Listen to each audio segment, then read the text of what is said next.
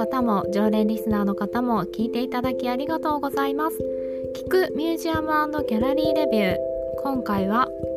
美術大学芸術大学の卒業制作展修了制作展に行ってみませんか？というお話です。1月も半ばに差し掛かろうというタイミングですが、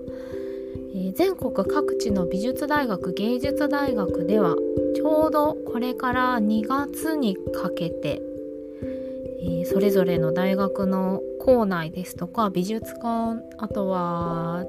アートスペースみたいなところで、え、卒業制作展修了制作展というものを開催しています。皆様行ったことありますでしょうか？実はあのこの音声配信「聞くミュージアムギャラリーレビュー」で昨年も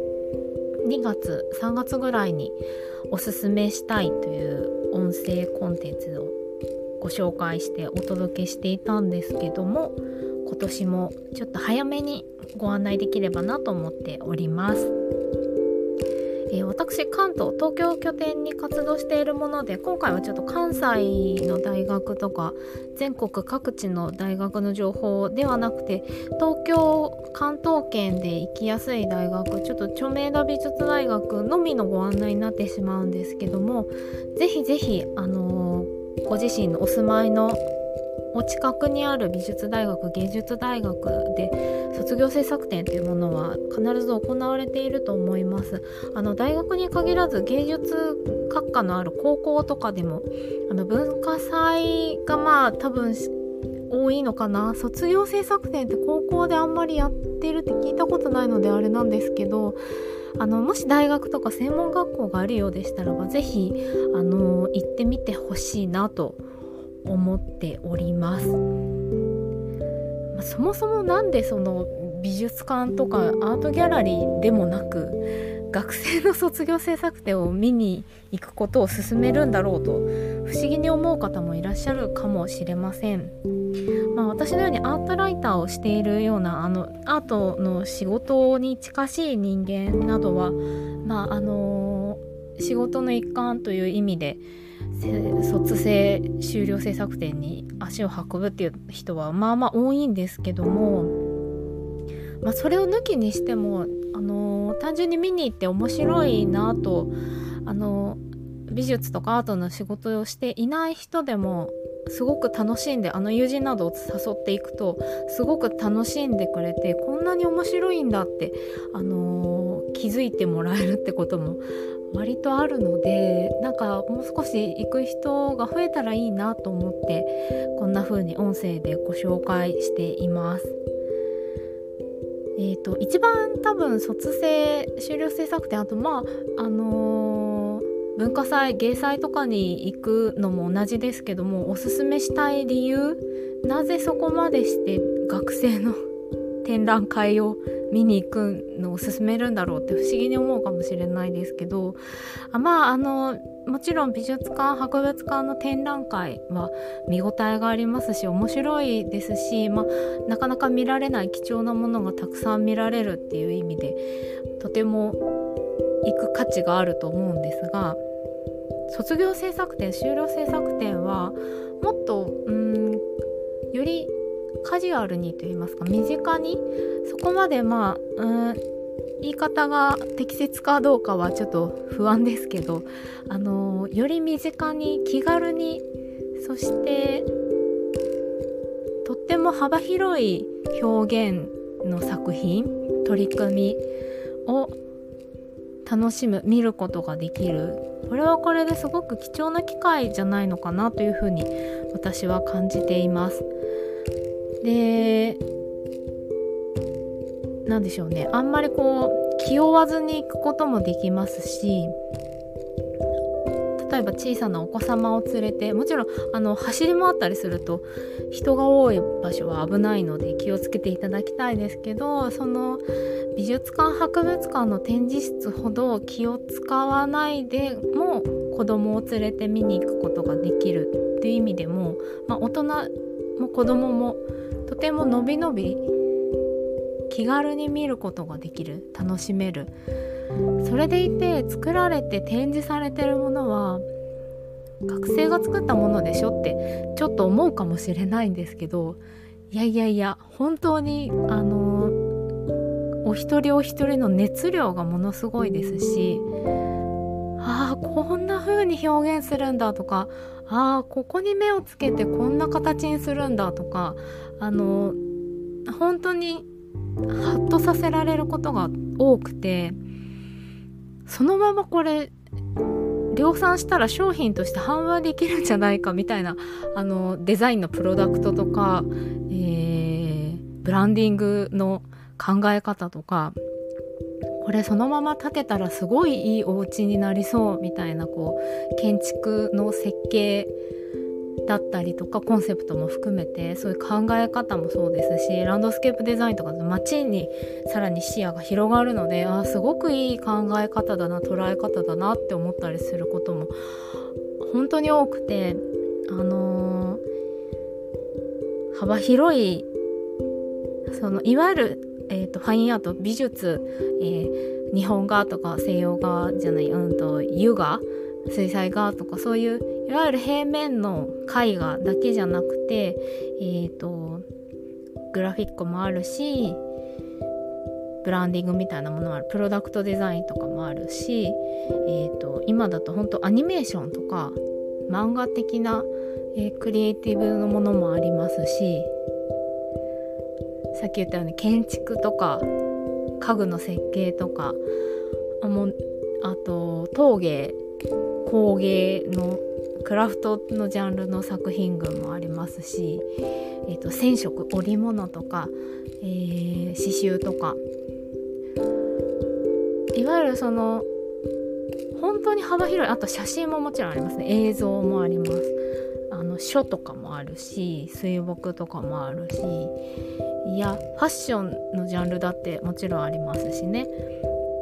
本当にありとあらゆる創作物制作物が見ることできるんですよね。あともちろん学術的な論文研究成果を読むっていうこともできますしそういう論文発表の場に参加することももちろんできます。もうほんとすごいんですよね。みんなすごくパワーと時間とかけて最後の制作物を作り上げて卒業していく、まあ、社会に出たりさらなる、まあ、勉強を積むために大学院に進学したりとか博士課程に進学したりみたいなことを皆さんしていく本当に通過点の場ではあるんですけど素晴らしいものが本当にたくさん実はあるんですね。これはうんもちろん美術館博物館特別展では絶対見られない今まさに今を生きているそのどちらかといえば若い世代本当に20代そこそこぐらいの方々学生だからできること分かる視点感じられる空気みたいなものが詰め込まれている作品が並んでいます。なのでぜひぜひちょっと試しに見に行ってほしいなって思います。あの全て無料で見られるあの事前の予約なども不要でキャンパスの中とかに入れます。単純になかなか足を運ぶ機会がない中に入ることがない美術大学芸術大学の中教室とか、え研究室のアトリエスタジオみたいなところとかに、ま入れるっていうのも含めて面白いあのなかなか興味深い体験になりますしぜひ足を運んでほしいそしてお住まいのあの東京都内関東に限らず全国各地本当に北海道から沖縄まで美術大学芸術大学であるのでぜひぜひ足を運んでへえって思ってほしいなと思うんですよね。前置きが長くなりましたが早速ですけども関東のいくつかの大学のスケジュールと生き方だけでもちょっと簡単にご案内させてください。一番あの1月のスケジュールが早いのがちょっと調べてみたら武蔵野美術大学さんでした、えー、もう間もなくです1月12日金曜日から15日月曜日までの予定でえーと、芸術文化学科卒業研究制作展という名前でウェブサイト公開されていましたむさびは場所がですねえ、ー、と高野台って読むんでしたっけ？いつも読み方わかんなくなるんですけど小平市にあります。えーと、最寄り駅は JR 国分寺駅の北口からバスでとか立川駅の北口からバスであもしくは西武線西武国分寺線の高野台駅下車徒歩18分ってなってるんで だいぶ遠いですけどバスで行くのがいいのかな？まあおおむねこういう大学のキャンパスはやっぱちょっと駅から遠いですよね。ただあの大学行きのバスがちゃんとどこのえーと、最寄り駅からも大体出ているので是非それを利用して試しに行ってみてください。で、え、ー、と多摩美多摩美術大学も、えーと八王子のキャンパスで開催される日本画、油画、版画、彫刻工芸、テキスタイルデザイン、環境デザイン、メディア芸術、情報デザインなどなどの美術学部の皆さんの制作展、あと修了展などは1月12日から15日同じスケジュールで八王子の方のキャンパスで開催されます。えっ、ー、と、多摩美の八王子キャンパスは JR 八王子あとあ横浜線の橋本駅も利用できます大学のホームページだと JR 横浜線京王相模原線橋本駅北口からバスで8分えーと、八王子駅南口からだと京王のバスで20分となっているのでもしかしたら橋本駅から行く方が近そうですね。あとむさ、えっと、多摩美といえば上野毛ですね。え、ー、と、世田谷のにもキャンパスがあります。こちら大学院美術学部がキャンパスを置いている場所ですね。上野毛駅から歩いて3分もしくはニコタマの駅から12分歩いて12分となっております多摩美のでも多分卒業制作展のご案内私が確認した限りだと八王子キャンパスしか出てなかったんですよね。うん。なので八王子のお近くの方は是非八王子キャンパス行ってみてください。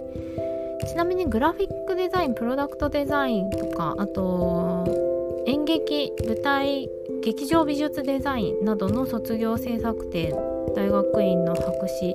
前期課程修了制作展などは3月の予定にも出ていますちょっと1月中難しそうだなという方グラフィックとかプロダクトとか見たいなっていう方は3月に八王子キャンパスへお運びくださいでえっ、ー、と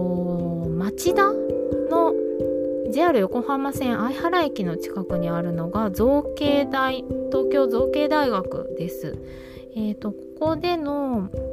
卒業制作展終了制作展展示は1月19日の金曜日から21日の日曜日まで3日間行われる予定です。で造形大は実は web での展示というものもあのちょっとスケジュール余裕を持って開催していらっしゃいます1月21日日曜日から5月末までえーと、オンラインでも作品を見ることができますウェブ展示というものをやっていらっしゃいますのでまあもちろん会場に行ってもう一度あの作品見たいなって思った方がご覧になるのもいいですけどなかなか遠方にいて見ることが難しいっていう方にも是非オンラインで楽しんでもらえるっていうのはすごい嬉しいポイントなのでアクセスしてみてください。そしてえー、1月の末から2月の初めにかけてが、えーと、上野にある東京芸術大学の卒業制作展終了制作展です。1月28日日曜日から2月2日の金曜日までのスケジュールが発表されています。あ私はですねこの東京芸大が一番多分あの家から行きやすいこともあって東京芸大の卒業制作展終了制作展はえーと、2020年から見ています。ここで結構本当に好きだなと思う学生の方後に美術作家になった方と偶然出会うっていうことも結構多くて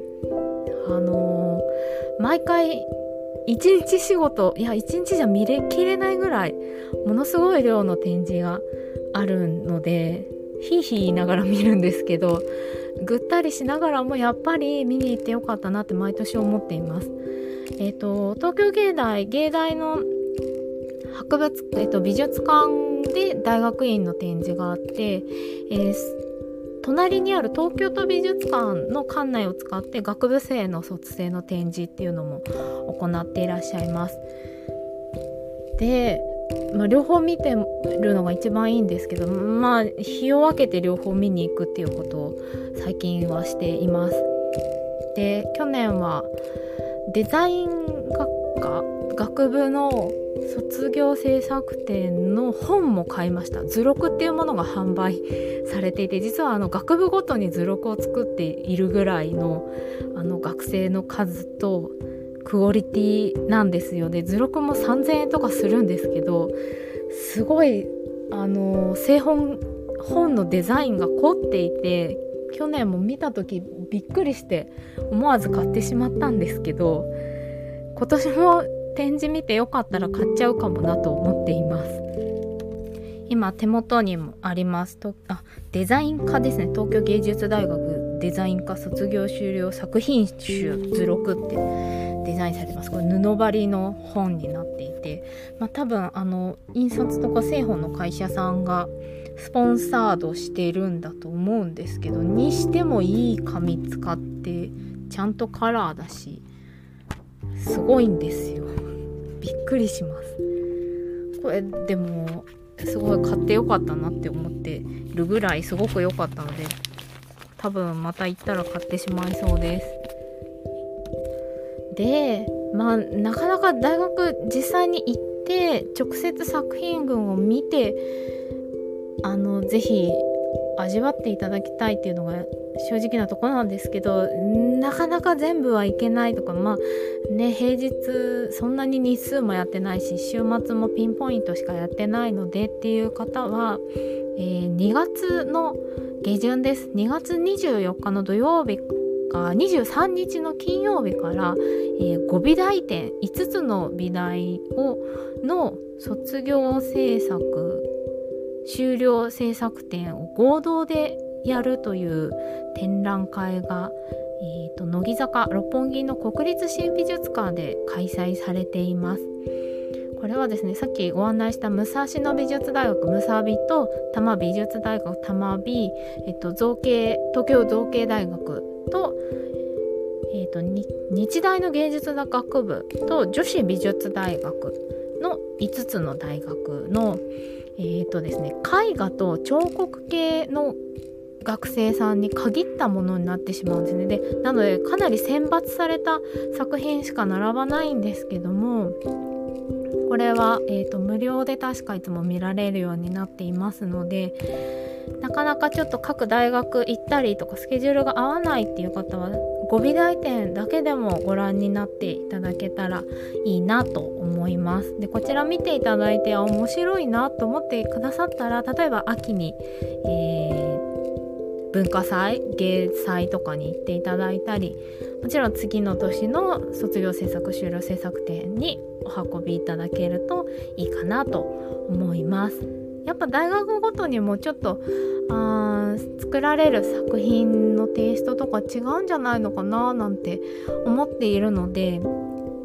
ぜひぜひご美大展も楽しんでいただけたら嬉しいです。ちなみにですね私が在籍今通信制の学部で在籍しております京都芸術大学がこの五美大展とほぼ同じスケジュールで同じ国立新美術館で、ーと、卒業制作と終了制作じゃないんですけど学生の選抜展っていうものを開催しています。ダブルアニュアルというシリーズで、えーと京都芸術大学とあと姉妹提携校になるのかな。東北芸術工科大学の学生の中から、えーと、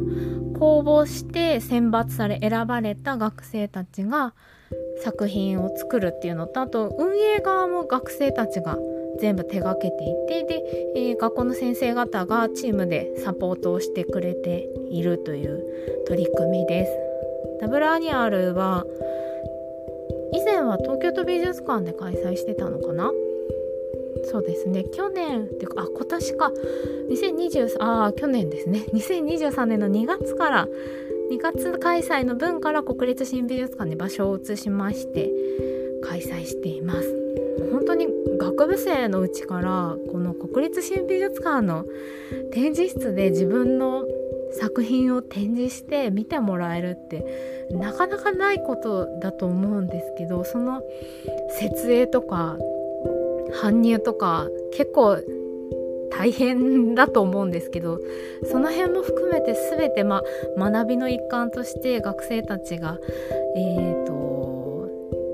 体験できる実践できる場としても非常にいい取り組みだなと。我の学生として在籍していながらすごくいい取り組みだなと,、えーと、2023年の展示あの見に行って実はインタビュー取材もさせていただいてちょっとリンクを貼っておきますけどもあの学生何名かお話伺いまして。その後まあ大学院に進まれた方とかあとは先日発表になった出光アートアワードという、えー、平面絵画のコンクールがあるんですけど公募展ですね、えーと、出光さんが主催しているアーティゾン美術館をやっているあの出光がやっている。あ嘘アーティゾンはブレジストンか。そうですね。失礼しました。でもあの出光さんってずっと文化芸術へのサポートを続けてらっしゃる企業さんでもう長らく、えーと、シェル美術賞って名前だったりもするんですけど開催しています。出光さんは出光美術館ですね。失礼いたしました。出光美術館も今すごいいい政治の展示やってるのでぜひ見に行っていただきたいんですけど話がそれましたがそうあのー出光アートアワードで最優秀賞を取った子が実は私インタビューさせていただいてた高橋さんという方でめちゃくちゃ朗らかですごいチャーミングな女の子というか女性だったんですけどいやその卒業制作めっちゃハードでしたって言ってた作品がその後アートアワードで大賞を取るっていうすごい子だなと本当に思ったんですけどそんな感じであの後々現代美術の世界で結構頭角を表すような子たちのスタートを見ることができるその初期の作品として見ることができるっていうのってあのなかなか貴重だと思うんですよね。でもちろんその後、えーと、学生から卒業して就職してしまう方もいらっしゃる、まあ、たくさんいるんですけど美術作家としてその後活動していく中でそういえば大学で作品見たみたいな方がポロポロ出てくると彼ら彼女らのこう作品の変遷をを追いかけられるって同じ時代を生きてるからできることでもあるのですごくあのー、自分自身も見ていて楽しいしなんかこう応援する面白さ推す推し活じゃないですけどあの見守っていく面白さといいますか楽しさというものが本当にあるので是非そういうこうところからこういう学生たちの作品にちょっと目を向けるとか見ていただく機会があると広くいろんな方に見ていただく機会があるといいなぁなんて思います。ちなみに作品変えたりするっていう卒業制作展も実はやっていてそれが私が学部生としている京都芸術大学の卒業制作展修了制作展なんですね。結構実は有名でえっ、ー、と2月頭に京都の大学のキャンパスで開催されるんですがあ全国から実はアートコレクターの方がわざわざ京都へ集まって作品を購入するっていうことが本当にあの毎年増えていてすごくあのそこからその後現代アートの世界で学作家として活動していくって方本当多いので是非もし京都お近くでしたらば京都芸術大学の卒業制作展修了制作展2月の頭にありますので是非お運びください、えー、長くなりましたがこの音声配信聞くミュージアムギャラリーレビューは、えー、普段今フリーランスのアートライター聞き手文筆家として活動をしております。私直美がさまざまな美術展特別展企画展やコレクション展ミュージアム博物館アートギャラリーなどへ出かけてみてよかったなとかおすすめしたいな今こんなのやってるよみたいなご紹介ですとか、えー今回のようにさまざまなアートのイベントをご案内したりご紹介したりあとはあの普段もっと気軽にアートとかカルチャーに親しんでもらえるような情報をお話ししてお届けしているそして取って出しの編集なしでお届けしている音声コンテンツです本当に気軽に聞き流していただいてああこんな面白いことやってんだなとかちょっと見に行ってみようかなみたいに、えー興味を持っていただくきっかけになったらとても嬉しいです。ではまた次の音声配信でお耳にかかれるのを楽しみにしています。聞いていただきありがとうございました。